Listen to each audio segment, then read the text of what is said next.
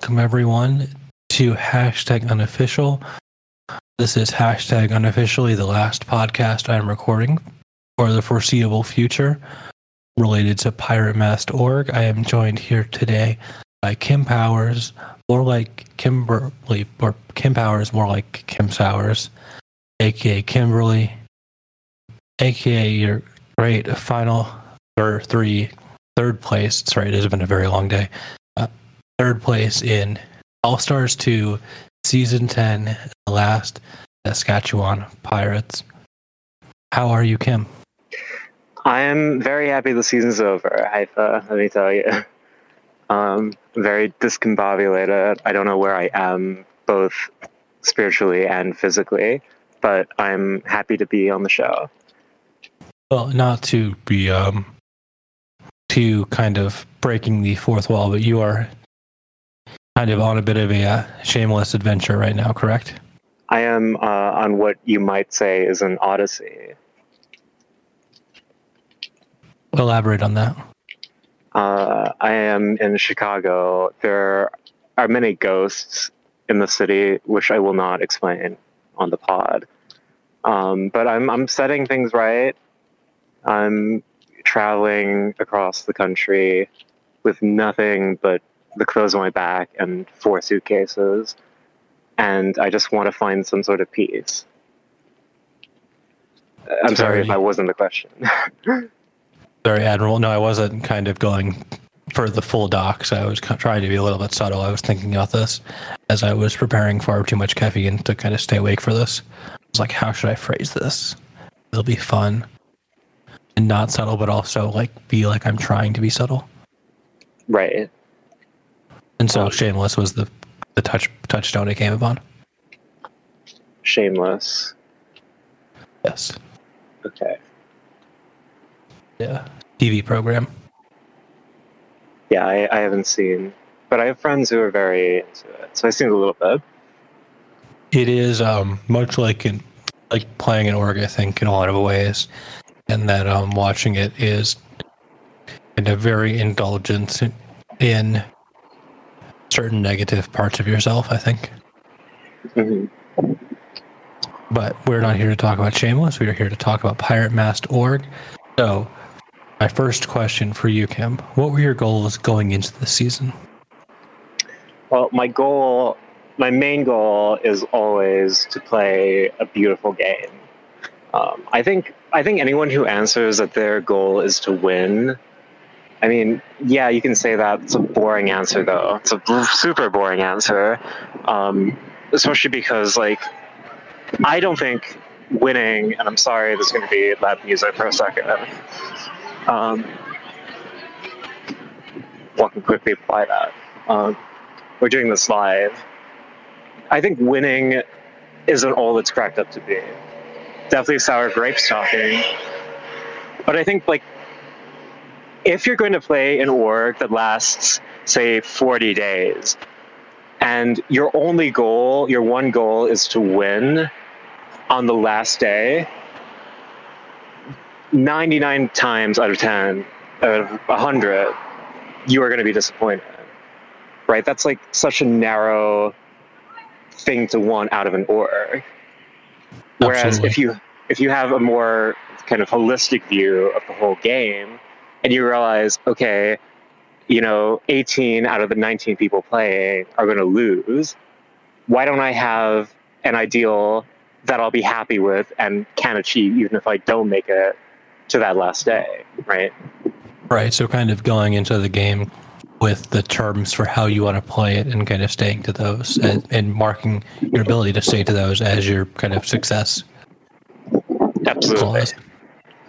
Absolutely. And it doesn't have to contradict a desire to win. I mean, you don't have to play a bad game for it, but you just have a kind of a, a, guiding light throughout the whole process, even well, when things look completely dire pardon me for kind of calling out something that's more of my story and maybe less of yours, but if I'm being honest, I mean Yandere did have a goal a goal for the season of getting the most black spots ever.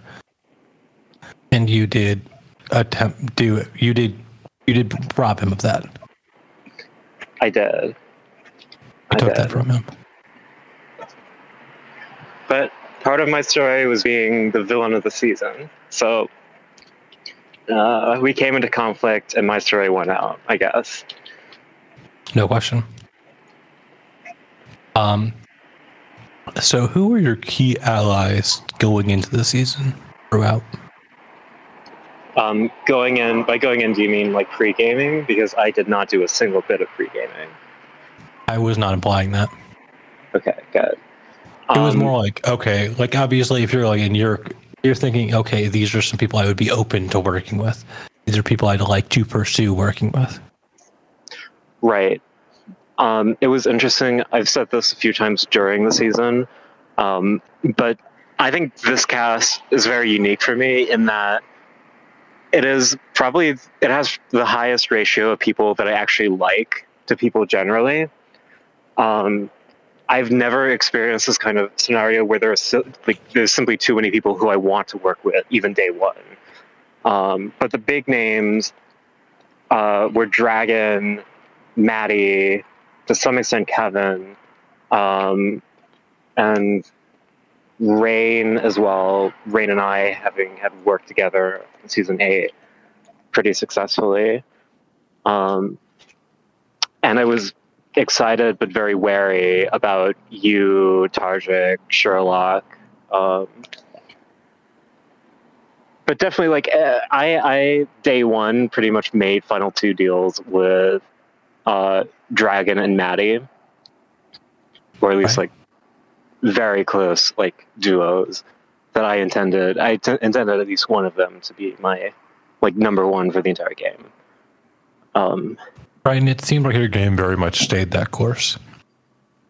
yes, it got a bit messy, but we'll get to that. Of course. And speaking of getting to that, like, what, what would you say were the kind of key votes this season? Where did that get messy?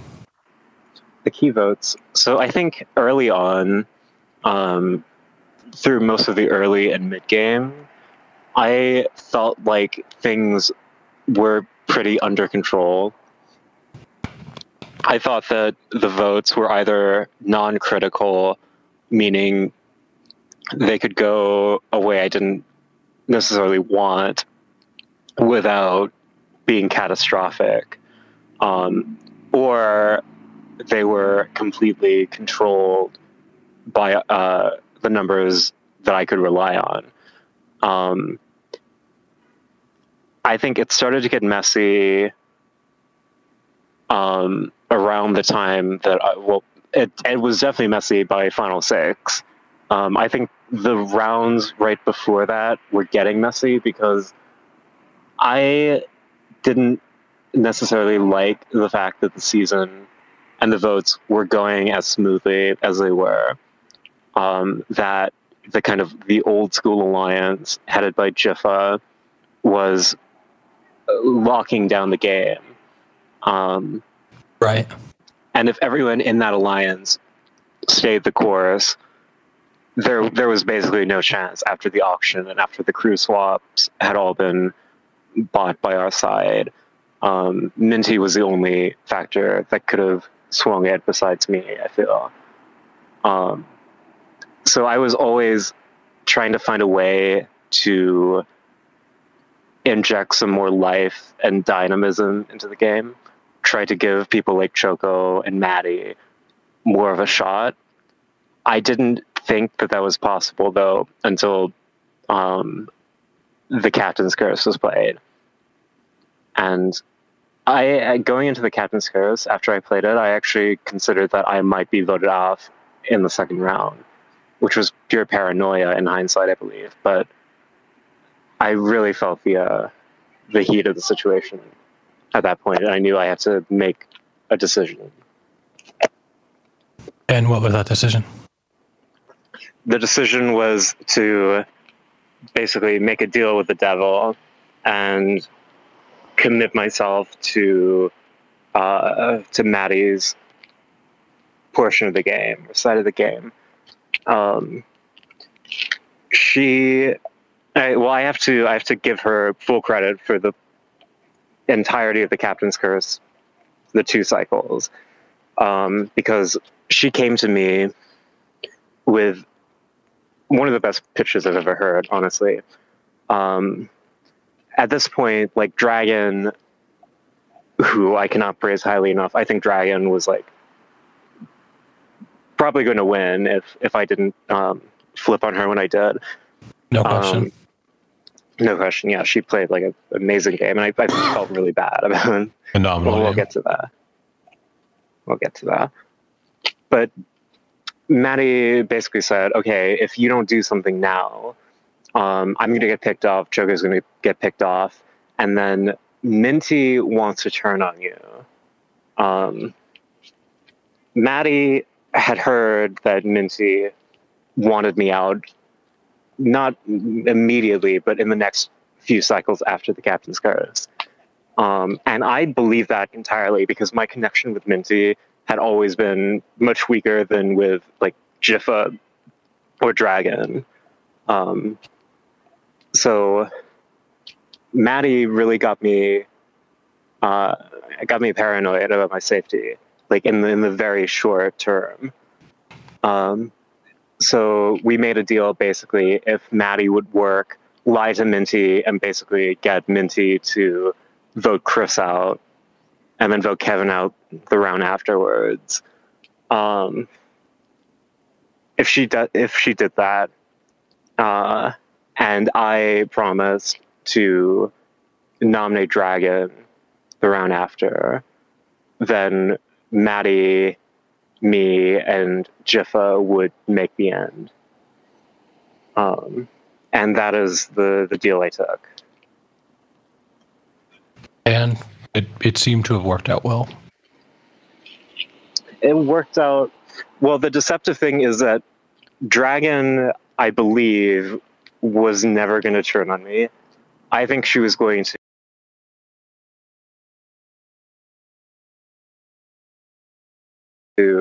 at least this is my, my final three deal with Jiffa as well. So the thing that made it so hard is that normally you have some sort of concrete reason to flip on someone you're aligned with. Right. Um, either you found some lie that they told, or you think like they're just going to beat you at the end um, at like a survivor style final tribal council.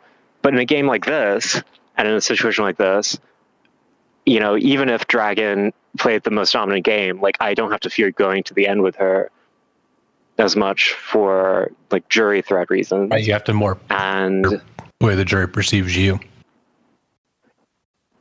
right, which uh, I tried to play off of, but I don't think it really affected much. Um, but also, like Dragon, I thought was going to be loyal to me anyway. So when I did nominate her, it was an act of pure, cold-blooded betrayal. Um, there was no immediate, obvious reason why I made that move. Right. And obviously, Maddie seems to be getting all of the credit for that move. For convincing Yes. you to flip. And where, where where do you how do you feel about that? Um, I think, honestly, I think she deserved Player of the Season. Um, I think she deserves a lot of credit. Um, I don't think that I was her laptop. I don't think I was throwing my game for her. But I think she she found the exact right moment to get in my ear and basically open up the path for her. She was in an awful, unwinnable position but she managed to flip that around and be basically at the head of the entire ship. Um, so I can't complain about her being overrated for this move and for me being underrated. I mean, she can take as much credit as people are willing to give her, in my opinion. Right.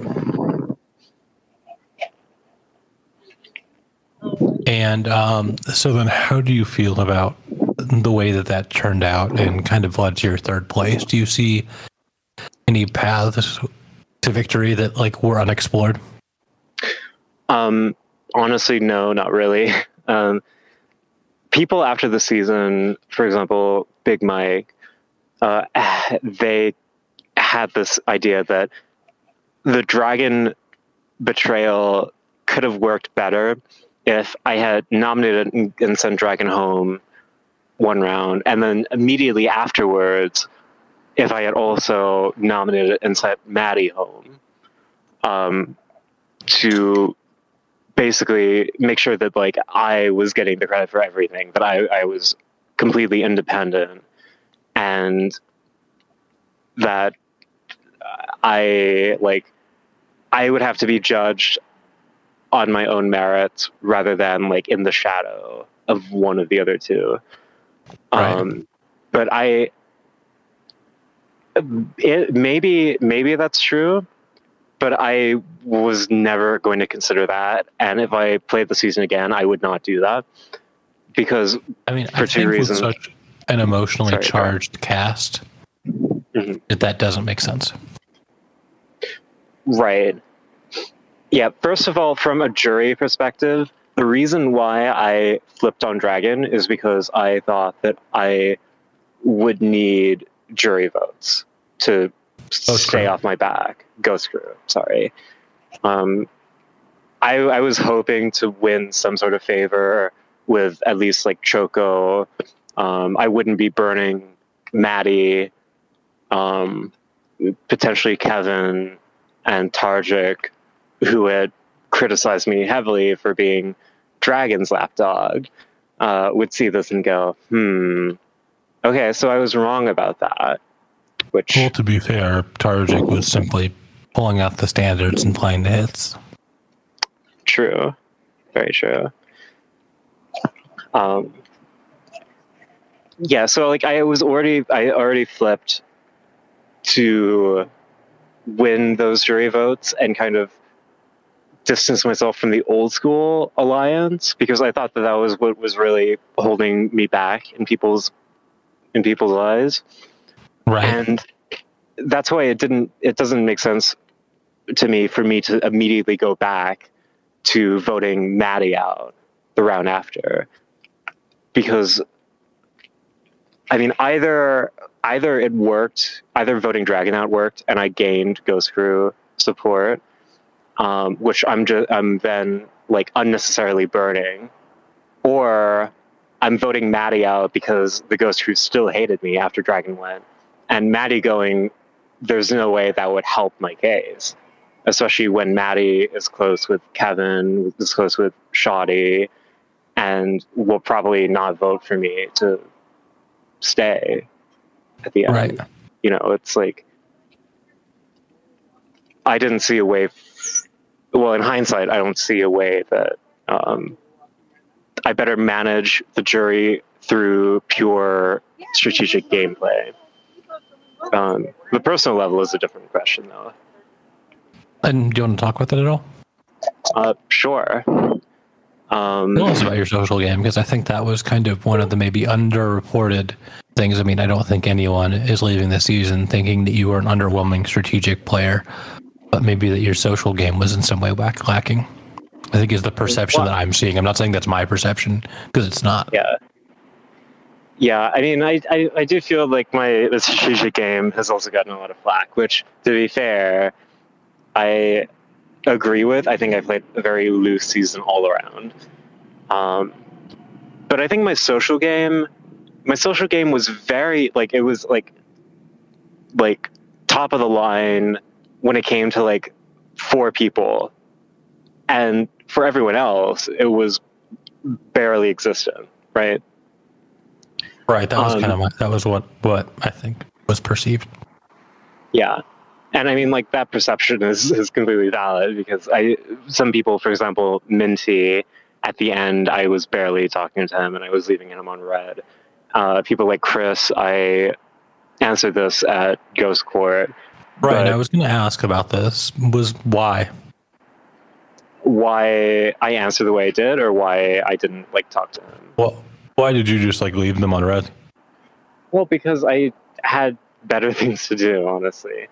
Like, t- from my perspective, right? From my perspective, I think people are really overrating how important it is to talk to people to just talk. and I mean this like on a personal level, like like in and how they form their impressions of people. I mean, I don't want to single anyone out, but like if there's no particular like game motivation to be talking to someone and you're just talking about like random random stuff. Like there's nothing wrong with that but for that to be like the entirety of your interactions with someone and for them to be for there to be like explicit like game explanations for why you're not talking strategy because like you're obviously like everyone knows you're not working together in the near future then like why why does it matter? You know and then that's of course like a very like of course i understand that people think it does matter and that it's a very contrarian stance i'm taking um, but i'm just no really question. stubborn you know Well, I mean, I think I'll put it this way. I think a lot of the reason that I would develop a social game, and I think a lot of my game in season seven lacked, was because I didn't take time to at least attempt to express empathy with people I was voting out in a way that could have potentially benefited me in a ghost crew situation. hmm And I would say that from like a strictly utilitarian standpoint, there is definitely a lot of value in like humanizing yourself to other people when they have the option to pick which person they like the least. absolutely And so I would say that would be the importance of talking to people, even if they're not, you know, someone you're immediately strategically working with. Right. I mean, like, pragmatically, you're absolutely right. Like, it would have definitely at least made it uh, not so one sided at the end. Um, but, like, here's the thing like, I think Kiwi said it during the reunion. Um, I think one of one of my things is I play I play the game that I'm playing rather than the game everyone else is playing. In the sense Right. that I have my I have like very particular like stringent ideas of like what people should respect in the game and what they should be trying to do. And like even if it's materially bad in the game, quote unquote, it still makes sense from my perspective. Um, it's a very solipsistic mindset, I guess. But more specifically, like when it comes to jury management, um, that's one thing that I historically have never cared for because I always feel like if the jurors were just um, voting off of the criteria I would vote off of, and which I think they should be considering, then none of this would be a problem. You know, so it's like Right. But that but that completely disregards the uh, veil of ignorance. I mean, I think I, I, I think my standards uh, align with uh, with what would be produced from the veil of ignorance. So I think I'm already objective enough. But I, I think that people generally don't behave objectively, Yeah. Which I think is something that's like I guess very important to me in my sort of strategic mind. But you know, this isn't about me. No, I mean, like I'm interested in any insights you have, like compared to your personal experience, because I felt like I, I honestly do feel like I was playing the sort of game that we were talking about playing before I uh, won my war against you. Um, Right. So I am interested in, in your outlook on all this. And I mean, I think that in some sense I was attempting to play a very similar game, but I was also having a lot of, or at least attempting to, some people were not as cooperative, have these kind of nonsense conversations so that I could understand the way that those nonsense conversations would turn and see if I could use that to like help me predict what was happening. You know, like the changes in the nonsense i think are like a valuable tool to like understand what someone's going to do you know Right. They're like weather vanes. right exactly Okay. And so I think about that a lot in my social game. Okay. Yeah, that is interesting. Um, I think, I think you can definitely tell a lot about your position in the game just based on how people are talking to you. Like, for example, like everything that I'm saying about how I don't talk to people if I don't see like a particular reason to, if they look at this and they, they say, okay, so I'm not being talked to. I mean, obviously there's something like going on here between Kim and I that I need to I need to figure out. Like that is revealing information and like from an objective, like a, a completely pragmatic standpoint, it's better to like keep everyone kind of on the same like on the same IV drip of kind of idle chatter. Um, Right, exactly. IV, I, I, the IV trip of I, idle chatter is chatter is a phenomenal way to say it. Sorry, I have like a lozenge in my mouth. Thank you. Um, I will say, like, this is by far like the most I've ever talked to anyone in org. Um, just Well, like you people did generally. spend uh, estimated eight thousand six hundred dollars in Kyoto payphone currency talking to Maddie in one session. Yeah, I did do that. Um, and that wasn't even much of a record uh, compared to the uh, second and third. So it went a bit overboard. I was I, I was admittedly paying less attention at that point. The ending kind of seemed more inevitable after that. Right. Um, I think, yeah, I, I, I think like if I if I had uh, sliced off maybe an hour or two per day from my conversations with everyone else, and put them into people like Minty and Chris, um, then that probably would have went a, a long way. Yeah, I mean, I think, I guess, it, you know, I could be very wrong about this. This is just, you know, an outsider's perspective. I don't know the inner workings of the game. But it felt like it was going to be a lot closer between you and Jiffa at Ghost Crew than it ended up being. Right.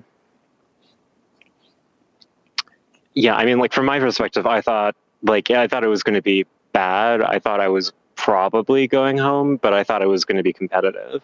I didn't expect it to be uh, what like six one or whatever, Yeah, I think 5 1. five one. Yeah, I mean, like I uh, uh, I haven't read uh, confessionals really. I haven't read the Ghost Court yet, so I'm not. I'm completely still like uh, in a state of ignorance about like everything that was happening while I was actually playing. Um, Um, so I'm, I had to bring this up at some point. There it is. The last ballot for you has a has a note on it. uh, can you read the note? Hashtag believe the hypa. What, what do you think that was? Was this the ballot you submitted, or was this a ballot read? This was a red ballot. This was the last ballot that was read to cut you adrift. Was it Tarjik's ballot? It was not. Um, Choco's ballot? That is correct. That was Choco's ballot. Okay. Yeah, that was to be expected. yeah. So, I mean, yeah. See, like, uh, for example, like that, I, I don't know. Like, I, I completely understand, like, why she would vote me, but I also would completely understand why she would vote Jiffa. You know? Right. So I just didn't think it was going to be so unanimous. Yeah, and I think this conversation has been interesting because I understood you and Choco to be kind of a lot closer than you're sort of hinting at here or pointing to here, where it seems like you two weren't particularly close at all. No, I mean we were like on in a game sense, like we were not close at all because for the for most of the mid game up like up to the end game up to like final six, um, I was basically manufacturing the downfall of everything that Choco wanted out of the game. Like I was, well, at least partially partially responsible for uh, the season nine purge, the new school purge, and like Choco getting nominated over and over again. Um, and like she knew it all along. I didn't, it wasn't like a secret. Um, and at the end, I, of course, gave Maddie sole voter. Um, in the rounds leading up to that, I didn't really like keep her like in the loop. I never promised her final three.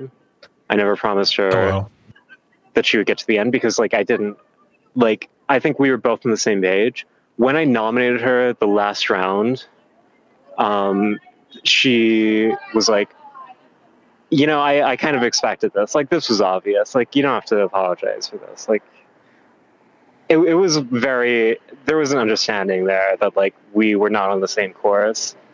Um, like on a personal level, I love Choco. Like Choco is one of my favorite people I played with. Like she's amazing, but we just like I I basically stripped her of her vote for most of the game, um, or just like went after her allies. So Right. I mean, that, I guess that was kind of my perception of her getting on the black spot as well. Was her was people just trying to neutralize her. right, and it, it definitely wasn't her fault. Like if I can go on a can I go on a brief tangent for a second? Absolutely. Okay. So the the reason why I'm so low on this season is because in in past seasons, like say season six, season six was a very dynamic season. Like at every moment, I was running through ten thousand possibilities. Um, there were so many moving parts and pieces, and it felt like the possibilities for the game were endless. Um, there was always a focus on agency and individual characters being able to shake up the game at any given moment. In this season, season 10, what were the big moves? Like, what were the, the really like paradigm shifting moments? Dragon going home is like, I think, like the biggest move of the game, probably. No question. No, question. And like, what's even in competition? Um, I can point to a second, but it's not in competition to it. What would you say the second is? I mean, obviously the Kevin Jiffa situation, Right. which did cost Kevin the game ultimately. Yeah, but I mean, like even that was like it. That was like almost completely out of the game. Um, All right, I- the uh, Dragon's blind side on me. I would also point to. right. Um, but I don't know. Like, I think that was definitely a big move, and probably like the second biggest move. Um, but I think there's like a, a very distinct um, thing that separates the season's big moves from like past seasons. And that is like this season, everything that happened felt fated to happen. Oh, no question. I think I have the same critique if I'm being honest. And I think I made that critique incredibly vocal during the season was how Mhm. Inflexible and unwilling to maneuver everyone seemed and continued to be after I left. I had kind of pegged the season from round 15 and it followed almost identically what I had kind of anticipated. Right. Um, I'm glad you you've also you you also picked up on it while it was happening. But like from like the very early days, I just had this overwhelming feeling that okay, this is this is a Greek tragedy in motion. Right? This is like you know the interesting thing about the Greeks about their life is that they didn't have the same conception of ego as we did because they their gods were very impersonal. Uh, they were very they were explanatory. You know like things happen because the gods act in certain ways. It's very it's not mechanistic really but it's it's very fatal. Um and i thought the season was following the greek structure of life um i thought no matter what i did i would end up in the same place like I, that sounds like I'm being like hyperbolic and being fanciful, but at certain points, I, I actually felt like it didn't matter what I did because I could not have done otherwise. Like it, everything was leading the season along its natural course, and it would terminate at one point and one point only, regardless of any kind of uh, intention to interfere with that course. Um, yeah, I completely of, agree. Yeah, which kind of explains my. Some have said sloppy end gameplay. I didn't think like when I when I made uh, Maddie the final voter, um, I got criticized because obviously I should make Jiffa the final voter because Jiffa has an incentive to keep me over everyone else. Maddie doesn't have that same incentive. So what if Maddie votes Jiffa or Choco off? But from my mind, like, yeah, okay, that might be true, but Maddie is going to vote Choco off. There is no way she doesn't. This is just how it's going to go. I don't need to consider any argument. I just know this is how the season's going to play out. And right, even talking to Maddie and everyone who's listened to that, everyone, I guess, is a bit of a spoiler for the next podcast. But talking to Maddie, she feels very much the same way. Where like, it was very clear to her that she had no choice but to do that. Those wheels were in motion. It was inevitable that she would get Choco out there. Whether it was even the best move for her or not is, you know, something everyone can debate and people have different thoughts on. Mm-hmm. But it did feel incredibly fatalistic now that you're kind of framing it in that way. Right.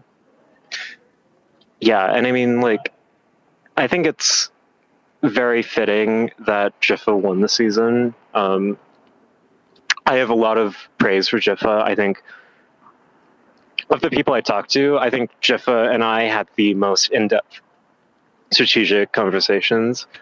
Um, like Jiffa and I would talk about like every vote, like every nomination cycle, every expedition. We would just VC for an hour or two and run through all of these. Jiffa is amazing at these like at these concrete scenarios. This kind of like very practical calculation. Um, I don't normally do that. Um, despite what Tarjik says, I don't have every single thing planned out. I just have a very like vague idea of what I want at any particular time, and I use my intuition to kind of try to, you know, grope my way towards that. But Jiffa really was a great counterbalance in that he was able to actually like see the paths forward and and uh, and judge which one was the easiest. Um, right. So, I mean, like a lot of praise for Jiffa, but Jiffa was also incredibly fatalistic, like intentionally. He wanted, from kind of the early days, he wanted the old school alliance to just lock the game down, um, a certain combination of advantages at the auction, and make it so that there is no counterplay. There's no chance for the opposing forces to mount a comeback or any kind of resistance at all. He just wanted it to be a straight, like run through steamroll. Um, and he didn't get it the way he wanted because I blindsided him basically like every round for in the final like four rounds or so. But he basically got it what he wanted. I feel. Right.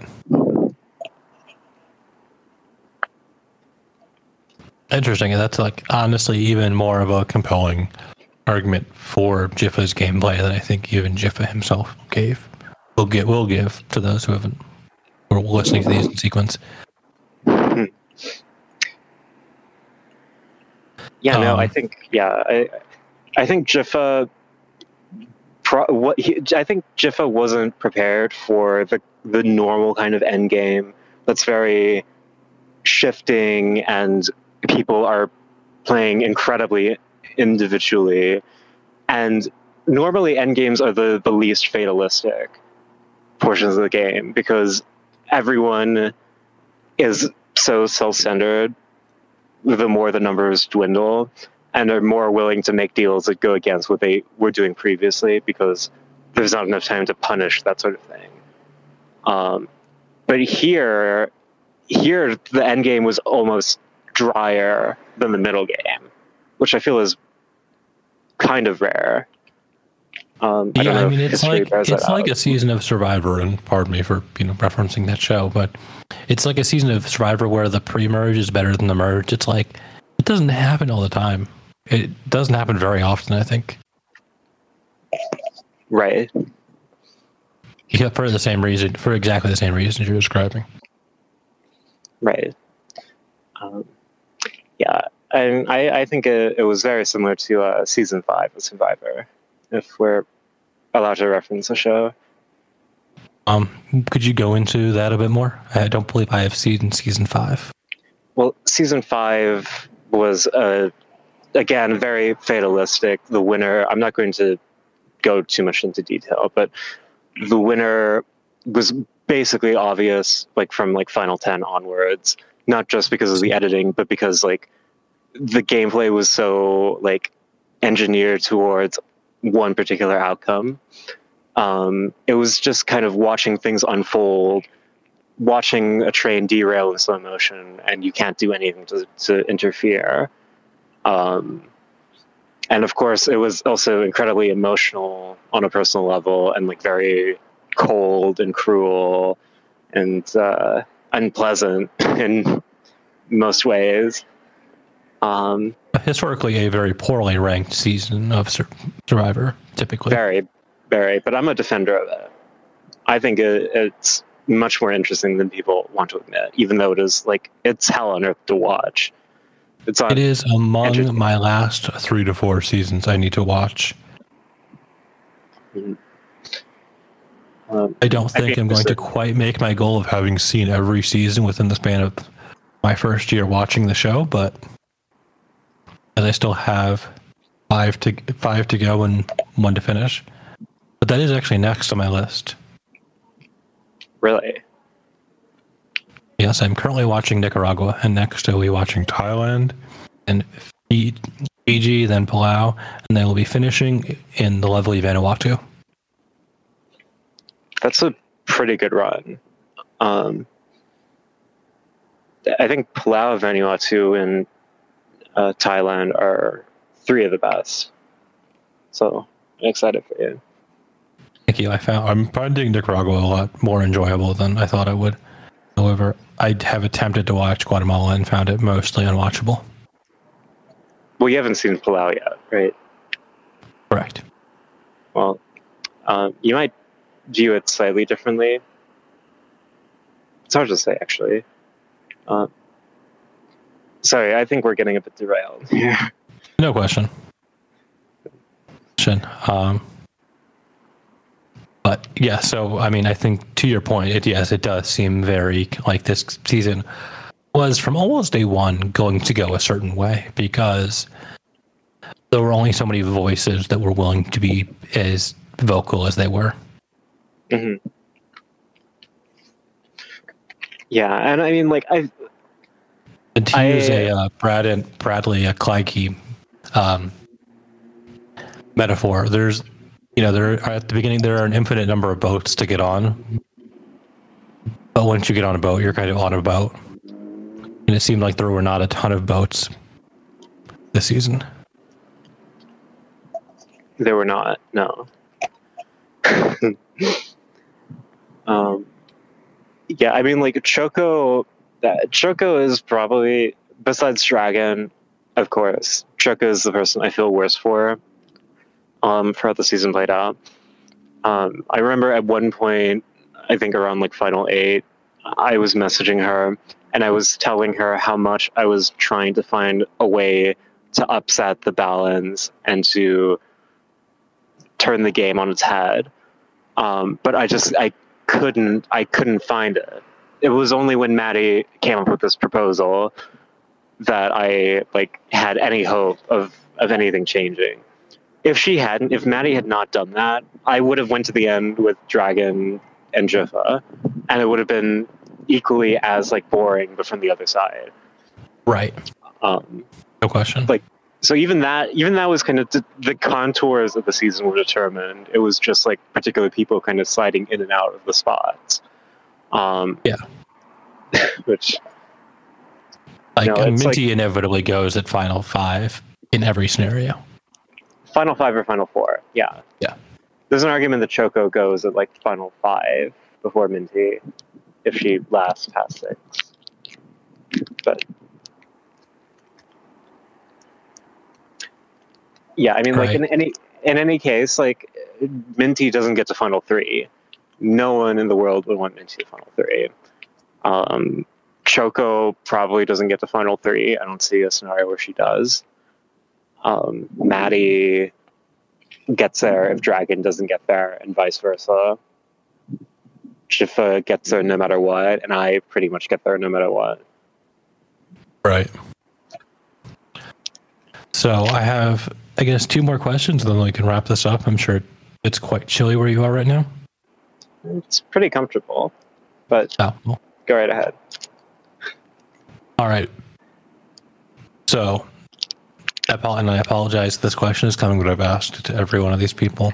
Did you hashtag believe the hypa? Hypa, let me tell you, I actually did hashtag believe the hypa. I did believe the hypa. I thought the moment we started talking, I thought you were going to be like one of the defining characters of the season. For different And reasons happened- than I ended up than I ended up being. Yes, it happened in a different way than I expected. But I feel like I feel like you made your mark, and I feel like it's also it was also the same kind of fatalism that drove like everything surrounding you to happen the way it did, that controlled the rest of the season. Um, I felt like in order for me to get far, I needed to capitalize on anyone trying to do a similar thing to me. And I think that was only you and Dragon. No question. I would agree with that. I would agree with Yeah, that sentiment like- entirely. We other people were maybe trying to lead from the front or to um, play a, a dominant and domineering game, but not in the same kind of not in the same webby way. You know, the more flexible, alliance-oriented way that we three were. Right. And I believed the hype so much that I thought, okay, if I have an opportunity and we've kind of gotten to the end of our rope, um, for now, I might as well like go all out and get rid of Hypa because if I don't, what am I going to do? Hypa is just going to play my game while I'm still here, and I can't have that. You know, it's like we could cooperate, maybe, but that'll only go so far. Um, Right. So I did. I did believe the hypa, perhaps a bit too much for your own safety. No question. Um, I don't think you are in the minority in this conversation of people who believe the hypa too much for Hypa's own safety. Interesting. Um, no, I mean, I just I felt incredibly boxed in, and just based on the way people were reacting, I thought I didn't have a chance. I felt the same way as you did that this is going to go down this path. Some combination of Kim Dragon and T, or no, sorry, Kim Dragon and Maddie, not Minty. Maddie is going to run the season, and it was very clear from maybe the second or third round on that that was going to be the case. Right. Um, and it was very clear that you were going to take either Samaj or Jiffa with you to the end. Right. And um, that's why I started. I mean, that's why I started targeting Samaj. Clearly, I mean that that's kind of tactically what you do. And then, I mean, honestly, the intended goal of one of my kind of famous, and we haven't talked about it yet for some reason, calling you on the black spot was I pictured that scenario ending and Samaj going. Um, wait. What? What, what are we talking about? When I like made that message in DM challenging you to a black spot duel, Oh, right. Yes. the idea was that the third person would go. Right. And that would be Samaj. Yes. Interesting.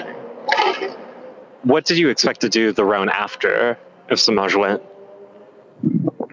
Um, I expected there be to be enough room for me to maneuver at that point. I expected the game to open up more. That was, I guess, the goal was just to put myself out there in a way that could just crack open this kind of very clear path. You know, to crack open the hamster's maze, if you will, and let the uh, mice scurry. Right. Um, yeah, and I I mean I sound like I've I've complained uh, for an hour about how on rails the season felt, but uh, you know I can't uh, not acknowledge the fact that I went along with it because for the most part it was propelling me to the final three, and so if I you, you yeah if I stop the season yeah. If I stop the season from opening up and giving people like you room to maneuver, um, I was completely happy with that. Yeah, I mean, it, it's a reasonable way to play. You know, it's how you should handle that type of situation. It is exactly how I would have handled the situation if this you were on the other foot. Yeah, I feel like. Sorry, go ahead. I mean, I think confused some people who seem to think I would view your game negatively after the season was over when I had nothing but respect for it and thought it made complete sense. No, yeah, I, I honestly like you were one of the people who I thought would least take it personally if I voted them out. Um, as long as it was a sensible move. Yeah, and I mean, I think that was really how I approached it. Anytime I've been voted out of an org, and it seemed like a logical move. I've had respect, and when it hasn't, I've had the kind of typical bitter jury content, discontent for it. Right. Um, I don't know. I I don't think um, we mentioned this, but at like the final four, I was basically doing all I could to advocate for mutiny without actually saying it. Because Maddie was on a personal okay, so on, on a personal level, this season was like I was uh, completely broken by the end of it, um, which I didn't expect. Um, but I, I tried not to let it impact my gameplay too much, and I think I still made I mean, I objectively. think that's kind of an moves. interesting contradiction at the core of this season was how it how fatalistic it was, but also how much that took a toll on every single person who played. Right. Well, it's kind of like, you know, if you're bound to, you know, the spinning wheel that flies through the heavens as your torture, uh, it doesn't matter if you have any control over it or not. In fact, it's almost worse if you have no control over where you're going. You know, it's like you're completely helpless in the face of all of this happening. And helplessness, like when you're like getting close to people, like for example, like I've talked to Maddie so much. Like, I mean, like we're friends now. We had barely talked before. And to have like this game be in the middle of it and being completely helpless to actually like figure out a way to play the game in a way that doesn't alienate the people who you do consider friends, Right. that's like, that makes it hit even harder.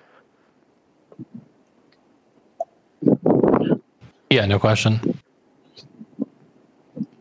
Sorry, I feel like you had a point before that that you're trying to get to until I kind of derailed you. Um, oh, oh, yes, yeah, yeah. So I, I was telling Maddie that okay, you know, if you, if I don't want to like coerce you into doing this, like if you're so torn up about it, you don't have to vote Choco out. You know, like I, I, I hope you understand this. Um, partially because I, you know, like I felt that like I, I actually really do like ethically have a problem with uh, coercion and like influence and outside of the game. Um, though obviously in the game, I'm happy to coerce anyone I can. Um, Right. so that was kind of like a personal, a personal thing, but I only did it because uh, from the game perspective, I knew like no matter how much I, I told her that she could do something else, that she had free will, she wouldn't feel like she has free will. No one in this game would feel free at any point. So there's no danger to this. There's nothing that could go wrong. Um, I feel like that was like the the most like uh, the most concise uh, encapsulation of the game of how it felt that moment advocating for my own mutiny and feeling no fear. Interesting. But yeah, no, I mean that's gotta feel not good. No. Yeah. So I think we're probably about ready to wrap it up, yeah. Yeah, I'm yeah, I think uh, we covered a lot of what people are interested in. Right. I mean, well, is there anything else that you want to say? I mean, I don't know if you're being interviewed. I don't know if this is going to be the last time you're talking in long form about this in a public way, I guess. Probably. Um, I, I haven't. But if you have anything else that you would like to put out in the universe, I'm all ears. I have all the time in the world. Um, okay. Uh, Dragon, I am really, really sorry. I'm very sorry. I hate myself for doing what I did to you. But it had to be done. It was fate. Um, actually, I think that was the most pressing thing on my mind. that was pretty much. Um, what about Chris? Chris? Um, Chris, I hope you don't um, think that I like hate you or like hated talking to you or anything. I just like, you know, I I just am very kind of cold to people generally, and like, we just didn't. If we had aligned at least a little bit on game issues, um, I'm sure we would have much different perspectives of each other. Um, Minty. Minty, Minty, I got back at you for your fucking Wendy comment. Sorry, can I swear on, on this show? Yeah. okay. Um, that was my goal. comment? Give some Oh, context uh, to the uh, the audience. I- to I- the audience. I uh, I think the audience um, should figure it out from the context. I I don't think it should be republicized. Um, it's not actual drama. Everyone involved finds it hilarious, but Does this have to do with season 38 player Big Wendy? no, season three winner Wendy. Season. Oh, I see. Okay. Yeah, season three where I voted Minty out at like final like ten or whatever. Ah, I see. And I don't think he ever forgave me for that.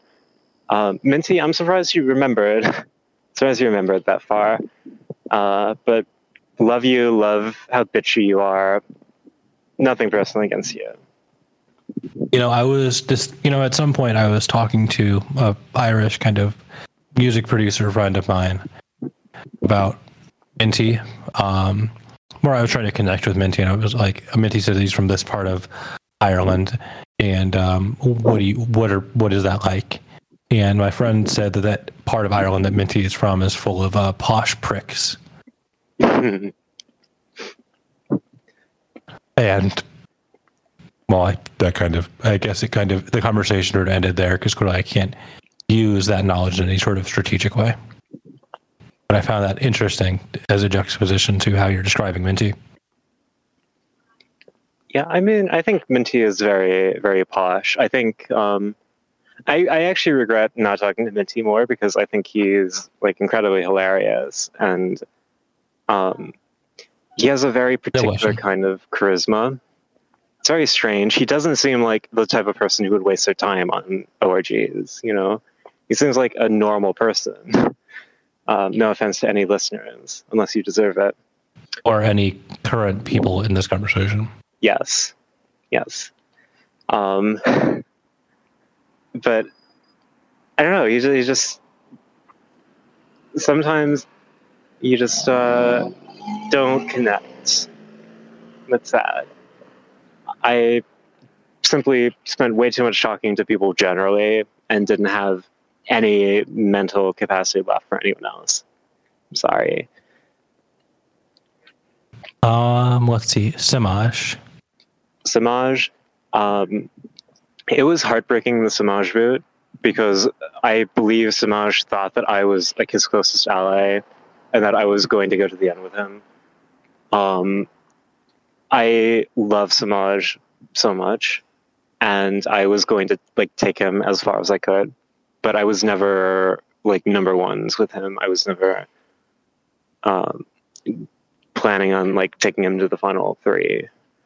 Um, but it was still very heartbreaking having to vote him out, and he didn't expect me to do it until he kind of he finally figured it out right before the votes.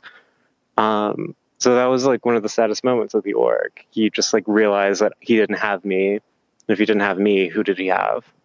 Um, Right. He died alone. So I'm sorry. Um, Andrew. Andrew Andrew, I I actually I didn't talk to Andrew much at the beginning, but like after a certain point, we found something to hook onto and we started I actually like I actually started liking Andrew quite a lot. Um up until his boot. I think Andrew is a very surprising player. Um like you he kind of you're lulled into underestimating him um, just because he's a very reserved kind of person, I feel. But eventually you'll catch like a glimmer of insight and perceptiveness, and you'll go, oh, so he is taking note of everything that's happening. Um, and I got very impressed with him by the end.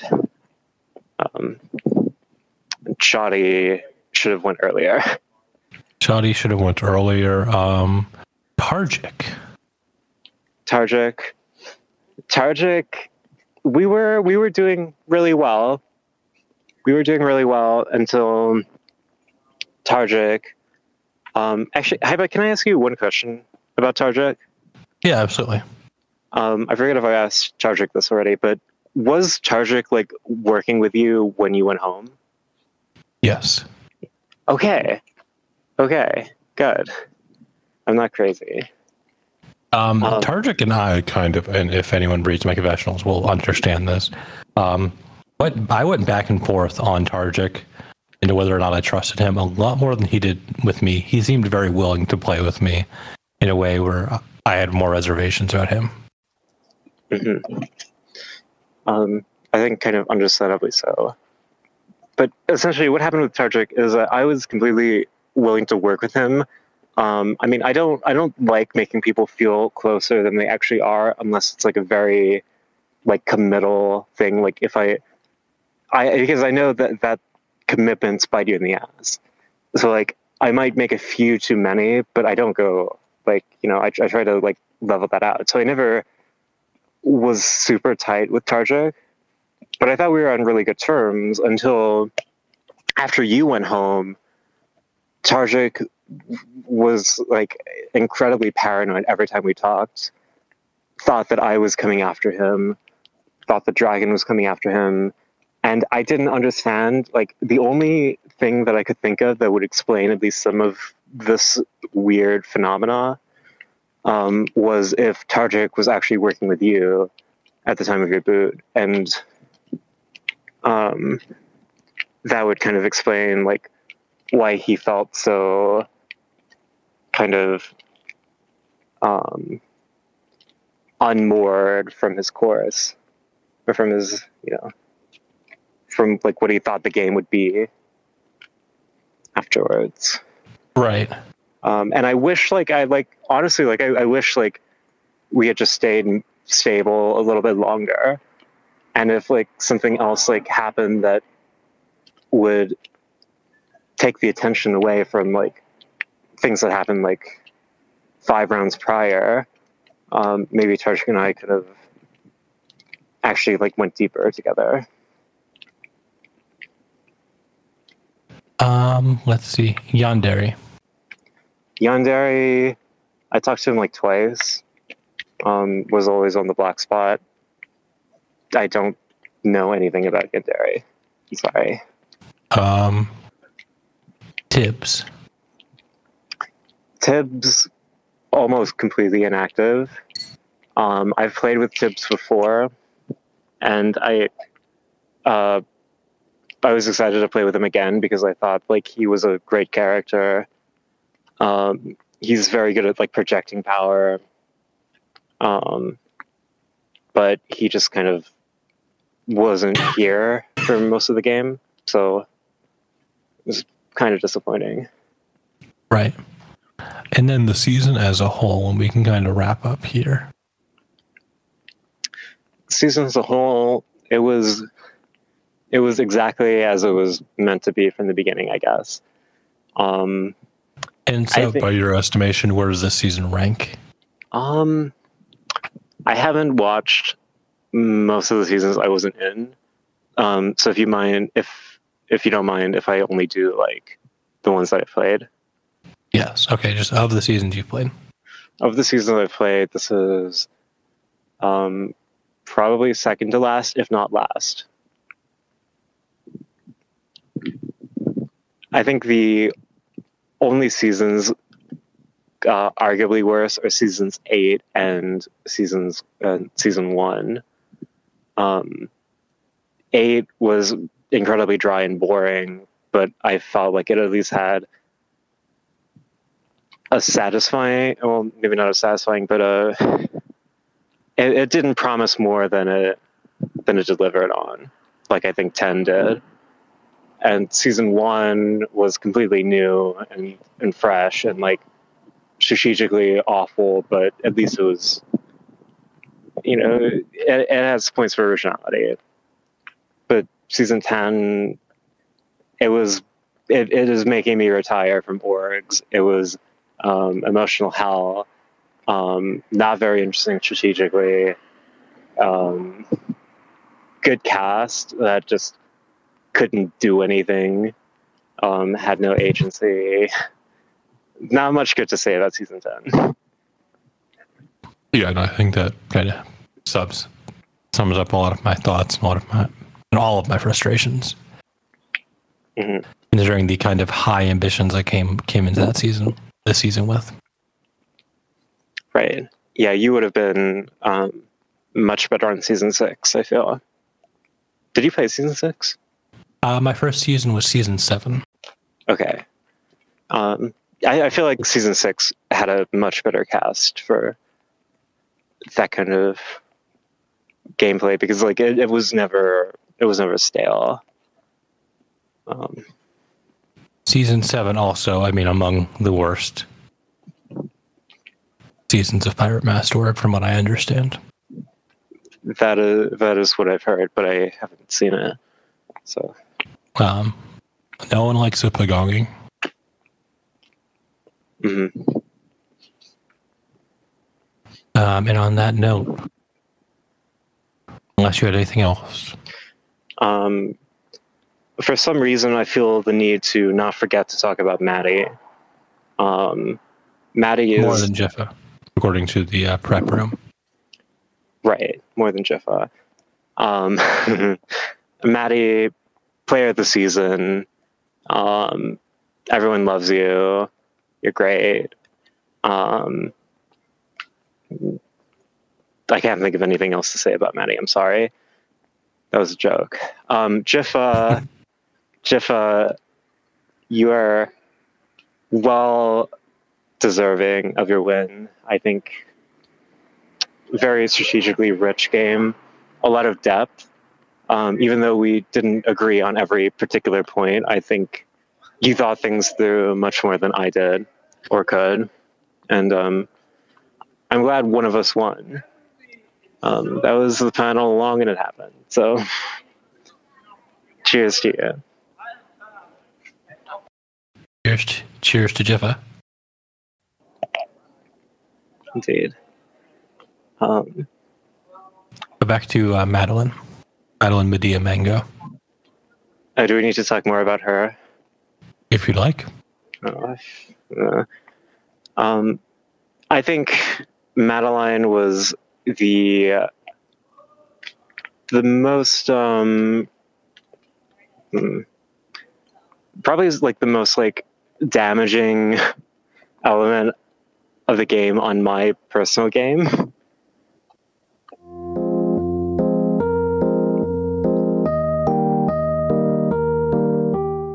Yeah, Madeline, I talked to her way too much.